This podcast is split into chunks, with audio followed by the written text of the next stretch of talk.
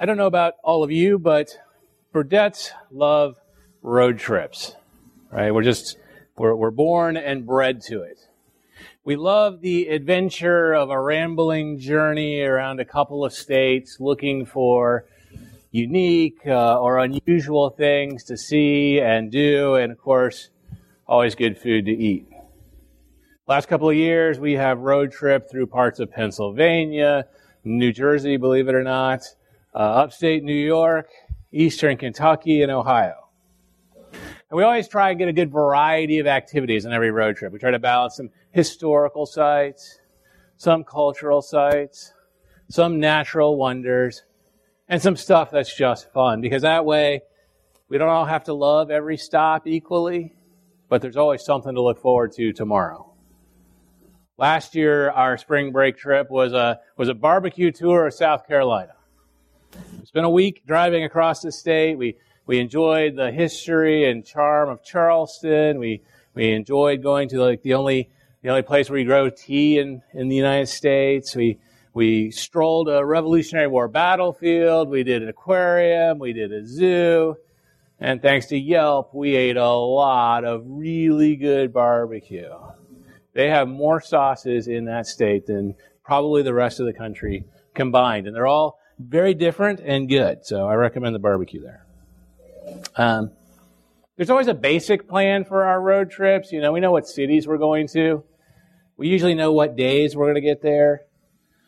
Have a list, usually a mile long, of possible things to do in each place.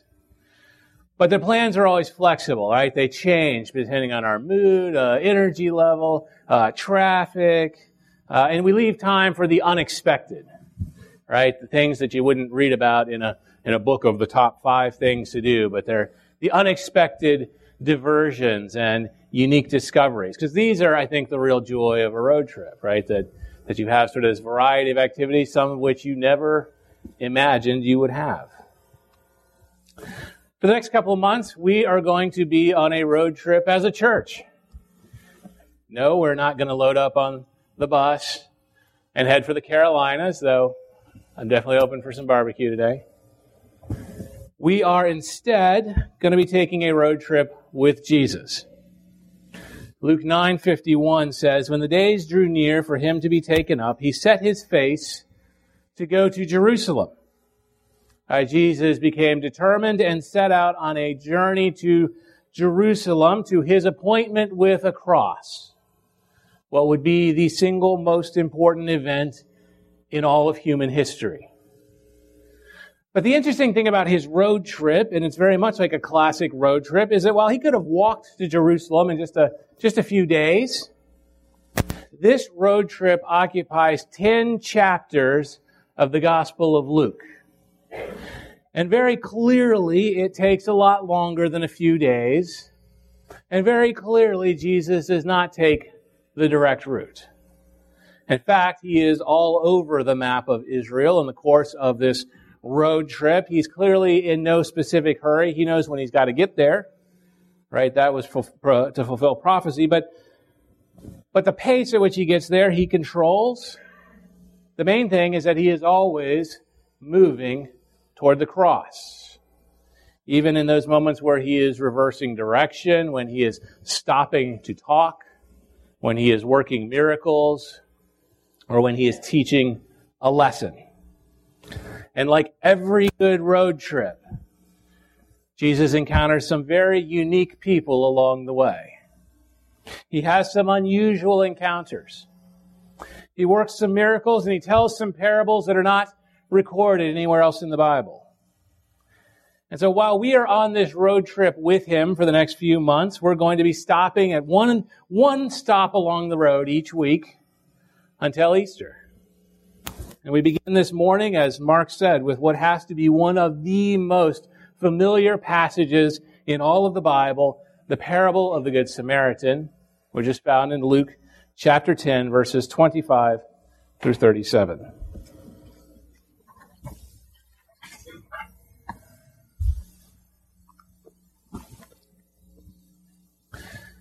And behold, a lawyer stood up to put him, Jesus, to the test. saying, Teacher, what shall I do to inherit eternal life? He said to him, What is written in the law? How do you read it?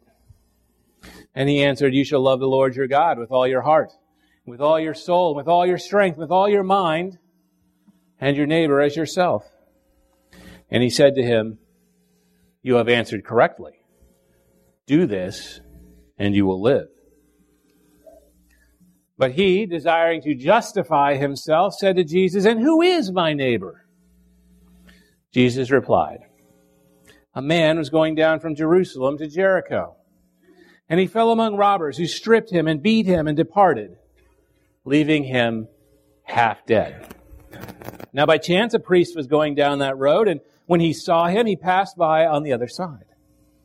So likewise, a Levite, when he came to the place and saw him, passed by on the other side. But a Samaritan, as he journeyed, came to where he was, and when he saw him, he had compassion. He went to him and bound up his wounds, pouring on oil and wine. Then he set him on his own animal and brought him to an inn and took care of him. And the next day he took out two denarii and gave them to the innkeeper, saying, Take care of him, and whatever more you spend, I will repay you when I come back. Which of these three do you think proved to be a neighbor to the man who fell among the robbers? He said, The one who showed him mercy. And Jesus said to him, You go and do likewise. Go and do likewise. This is by far the most important takeaway for this expert in the Jewish law and for us as well. This lawyer had a big theological brain he knew a lot about the Old Testament law, but it seems he had trouble turning his knowledge into faithful, obedient action. Verse 25 introduces his challenge. And behold, a lawyer stood up to put him to the test, saying, Teacher, what shall I do to inherit eternal life? To understand the situation, we should know that if you wanted to genuinely learn something from a rabbi, you sat down. This man does not sit down. This man stands up to challenge Jesus, as Luke says, to put him to the test. And his test centers around a key question that probably most of us have considered at some point or other in our life. What shall I do to inherit eternal life? Jesus turns the question around on him and asks the lawyer what he thought the Old Testament law said. How did he interpret it? The man responded with what we call today the Great Commandment, which really unites Deuteronomy 6.5 and Leviticus 19.18. You shall love the Lord your God with all your heart, and with all your soul, with all your strength, and with all your mind, and your neighbor as yourself.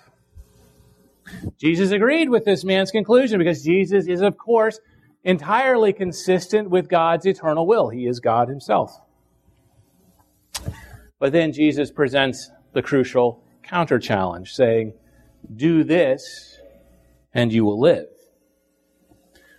Grammatically, do this is a command to this lawyer to actually live out this God and neighbor focused love on an ongoing habitual, daily basis in order to inherit eternal life.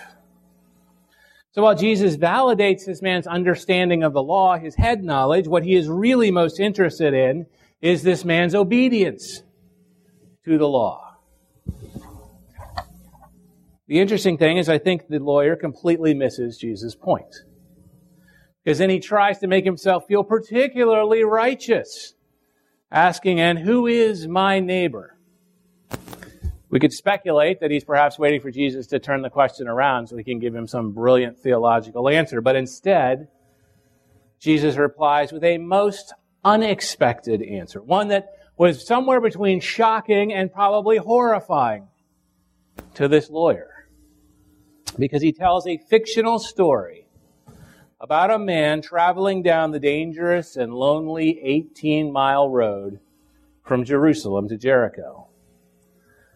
This poor man is attacked by robbers who not only take his money, they beat him, they, they strip off his clothes, and they leave him lying in a bloody mess, half dead by the side of the road. And along came a priest who was traveling in the same direction, away from Jerusalem down to Jericho. This man would have been considered amongst the elite of Israel, one of the most holy people. But rather than help the man, he passed by on the other side of the road, doing nothing. Now, over the centuries, many people have speculated about why the priest ignored the man's suffering. At the risk of shocking you, I will say that the reason does not matter. It does not matter because this is a fictional story, and if Jesus wanted us to know why the man went on the other side of the road, he would have told us. Because he did not tell us, it means it's not important to the story. The key point then is that a very proper citizen of Israel, one of the better sorts of people, did not lift a finger to help this poor man, and neither did a passing Levite. The Levites were temple assistants. They were also highly respected. Again, they were the, the right sort of people. And this Levite also avoided this man. And once again, Jesus doesn't tell us why, so we're not going to spend time thinking about it. I will note, however, that immediately before this encounter with the lawyer, Jesus had rejoiced that the matters of the kingdom, the things that were important to God, were being hidden from the wise, from the elite, and were being revealed to the children, to the average people. And ultimately, the lawyer, the priest, and the Levi are those wise and understanding who are missing the point of the kingdom. Next came a Samaritan who took pity on the man. He rendered first aid. He, he cleaned him up. He, he disinfected him. That's what the oil and the wine served to do. They, he bandaged up his wounds. Then he loaded him up on his animal, whatever he had been riding to that point, and he walks alongside him on the dusty road to an inn, where he pays a substantial amount of money as a, as a down payment or an advance guarantee for this man's care and feeding, with the promise to come back and pay anything additional that's required. We have to understand that a Samaritan, which in English has come to mean a nice, helpful person because of this story, was utterly and completely despised, hated by the Jews in the first century, and the feeling was mutual. To the lawyer, a Samaritan was a hated, heretical half breed. All right, this is ugly language, but this is how they viewed them. The Samaritans were the result of intermarriage between a bunch of resettled Assyrians and some leftover Israelites after the collapse and uh, uh, uh destruction of the northern kingdom some eight centuries prior. They had cobbled together a sort of pseudo Jewish religion that was basically an insult to true Judaism. And there had been centuries of bad blood, including at times open warfare between the two groups. It is very difficult, I think, for us in comfortable Western 21st century America to even begin to conceive of how much the Jews despised the Samaritans and vice versa, unless we have had close personal contact with someone who was a committed bigot or racist. And yet Jesus makes this object of contempt the hero of his story. Because he asks the lawyer this crucial question which of these three men, the priest, the Levite, or the disgusting Samaritan, proved to be a neighbor? This idea of proving is critical, right? It means really demonstrating and not just talking about it. It is the other side of the coin labeled, do this and you will live. Do this, prove it. Do this, prove it. When the, when the lawyer responds, the one who showed him mercy, Jesus gives his concluding command You go and do likewise. these words reverberate across the centuries because they remain just as valid for us today here at Lake Ridge Baptist Church as they were for this self-righteous, big-headed lawyer 2,000 years ago. So let's examine these twin commands to go and do. Since Jesus commanded this man to live out the great commandment in order to live, it, it could seem like he's offering salvation by good works. Right? That he's telling this man, all you got to do for eternal life is to do some loving. But on the contrary, this command of Jesus points to all of our need for a Savior. You see, once again, grammatically, Jesus' instruction was an ongoing command in the original language. An everyday habit, a characteristic of you that you do this, and it is quite impossible for us to obey it completely on our own. On our own, it is impossible to consistently, habitually, continually love God with all our heart, with all our soul, with all our strength, with all our mind, because all is a lot. It sounds inspiring. It rolls off the tongue. We memorize it really well in Team Kid or whatever we did when we were younger. But on our own, by our own strength, it's just a goal. It's nothing more than an impossible dream.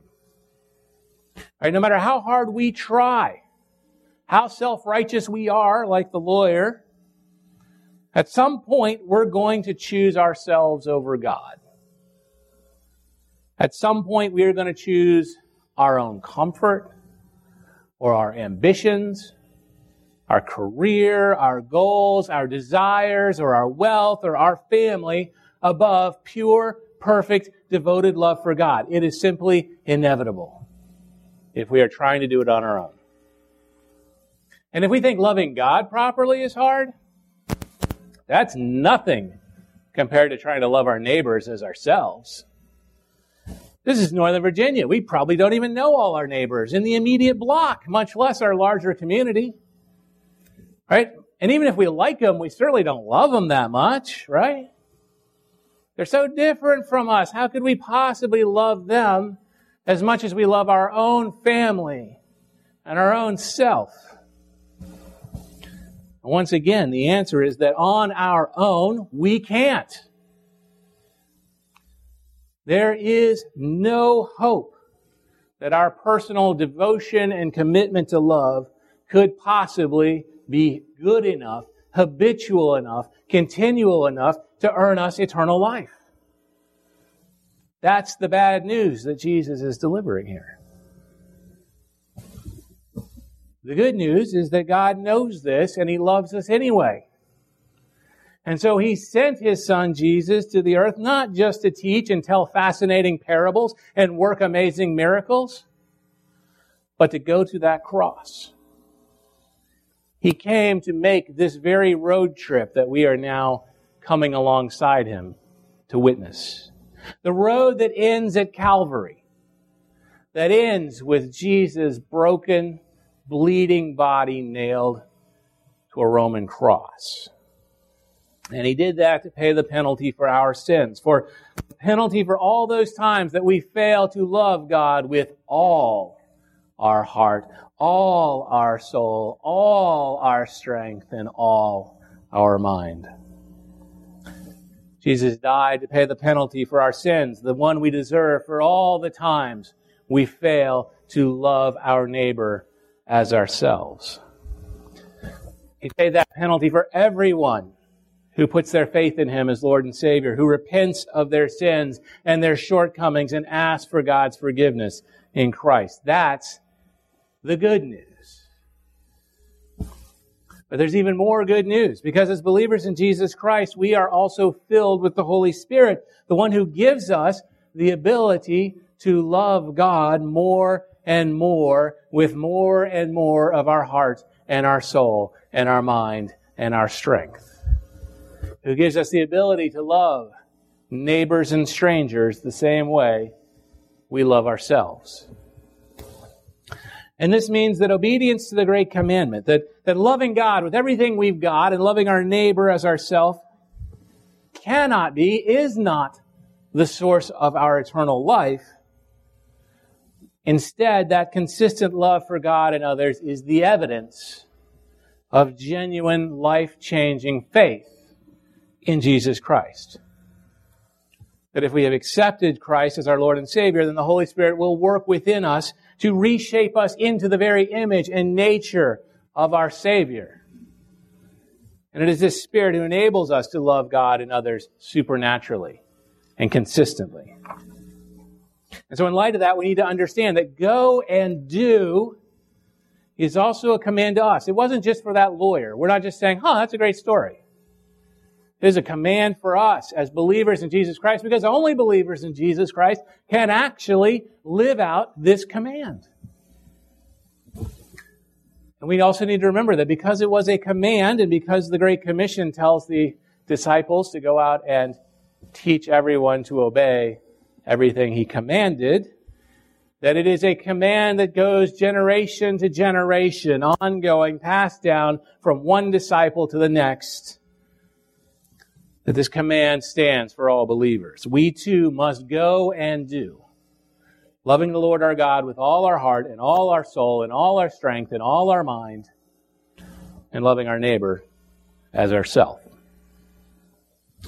Now, leaving nothing to chance, right, because he is dealing with a lawyer, Jesus adds an intriguing word after go and do. That word is likewise. We are to prove our love for our Lord and our neighbor in the same manner that the Good Samaritan did. Doesn't mean we have to walk along the road looking for bloody, naked people who need help. It means we need to love in the same manner as the Samaritan. So the question I want to focus on is what does it mean for us to love our neighbor likewise, both as individuals and as a church.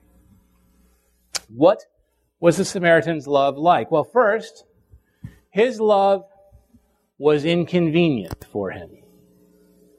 The Samaritan encountered this poor man, quote, as he journeyed. He was going somewhere. He had something to do. You didn't just walk the Jericho road for no good reason. It was quite clearly a dangerous road. So he had somewhere to be, some business to transact perhaps, or someone to visit, and yet he stopped to help. The need to care for our neighbor seldom comes when it is convenient for us. Instead, it usually seems to come when we are very busy doing something else that seems really important. Loving our neighbor is likely to make us late. It is potentially quite messy. Loving our neighbor is not usually something we get to schedule in advance. And certainly the Samaritan didn't. He had no idea what was going to happen. And we are called to love likewise. Loving our neighbor is also inconvenient in that it's not usually something we get to do in the comfortable confines of this building. The Samaritan was out on a lonely road. Loving our neighbor is out there. Loving our neighbor out there, right? Out there is where our lost and hurting neighbors are. Out there is where there are people who are in need at any given moment. Out there is our field of ministry and love. Now, if they should happen to come inside, some of our neighbors should come inside here, then of course we must love them here as well. Second, the love of the Samaritan was intentional. Loving our neighbor is something that we have to look to do intentionally, right? He doesn't just trip over the man and then help him. He sees them. But lots of people saw the man and walked by. He chose to get involved. He chose to see, he chose to stop and get involved. He chose to make a difference. We must do it intentionally or we are going to overlook most of the people who are in genuine need of our love and care. We are always hustling and bustling here in Northern Virginia. Right? And many of us, myself included, have mastered the art of not looking around so that we can get to our destination because whatever it is is super important. And when we do that, we don't see the people who are in need. Jesus says to that Samaritan that when he saw him, he had compassion. He saw him and he saw him clearly enough that there was an emotional response, a choice to let that thing he saw work into his heart. We have to be on the lookout like the Samaritan. We have to be willing to let what we see affect our heart like the Samaritan because we are to love likewise. Third, the Samaritan's love was practical and thorough. Note well, this Samaritan didn't just wish his victim well and promise to pray for him. Scripture is clear. He rolled up his sleeves. He went to work. He rendered first aid and he could have stopped there, bandaged him up and leave him by the side of the road, but he didn't. Right? He took the man to where he was certain that others would care for him. He paid them to care for him. He made arrangements to follow up, to make sure that he was healing well, that he was well cared for, and to settle any costs and expenses beyond his original provision. Right? That is complete, practical, thorough care. That is the love of the Samaritan, and we are to love likewise. Loving our neighbors has to be fundamentally practical. I think here of some folks in our congregation, like Glenn and Debbie, and the and the disaster relief trips they've been taking. Right, that's practical love for neighbors, not the immediate next block neighbors, but neighbors other parts of this country. I picture the support the church gave to those affected by the multi-house fire in Thousand Oaks. That was practical, and of the the practical care and support for a staff and students at Rockledge. Right, we are to love likewise. Fourth, for the Samaritan, his love was costly. It cost him money and time. Right, two denarii, we don't necessarily have a good context for that in our culture, but a denarius is typically a day's wage. He spent two days' wages on caring for this man. That's the upfront cost of this. And if, if you think about what you make in two days, right, as a percentage, that's a, that's a substantial amount of loving that he showed for this random stranger he found beaten on the side of the road. This was a costly love, and we are to love likewise. Our love for our neighbors, both personally and as a church, should be costing us something. And the question is, is it costing us? Is it a meaningful portion of our personal budget? Is it a meaningful portion of our church budget? Does our love sting financially? Fifth, the love of the Samaritan does not discriminate. In this parable, the hated half breed heretic was the hero. The love for our neighbor applies to all our neighbors, not just the ones who look like us, who dress like us, who vote like us, who speak the same language as us, with the same accent as us, or who worship the same God as us. Everyone is our neighbor, and our love for our neighbors must cross racial, ethnic, income, social, and religious boundaries. The Samaritan didn't care about Jew versus Samaritan, about clean versus dirty, about sick versus healthy. He just loved. We are to love likewise. For each of us and collectively as a church, this includes loving those who make us terribly uncomfortable. So take a moment and picture whoever, whatever type of person or group it is that makes you most uncomfortable. I guarantee you, you probably have something or someone in mind. Maybe it's about race or age. Maybe it's about lifestyle or social class. Maybe it's about education or homelessness or mental illness. Maybe it's the illegal immigrants the chronically unemployed, the abused, the criminal, the Muslim, or the Hindu. They are all our neighbors. They all have needs, and the most fundamental of those is the need to experience the love of God through Jesus Christ. Jesus is clear. We cannot simply be collectors of Bible knowledge. We cannot be like the lawyer. Instead, we must go and do likewise. Please pray with me. Heavenly Father, we pray that you would transform us into people who do indeed love you with all our heart and soul and mind and strength. Who do indeed love our neighbors as ourselves and recognize that each person out there is our neighbor. Each person out there is created in your image and needs your touch and your love. Help us to be people, people who are faithful to love in ways that are practical, that are costly, that are intentional for your glory and for your kingdom. It's in Jesus' name I pray. Amen.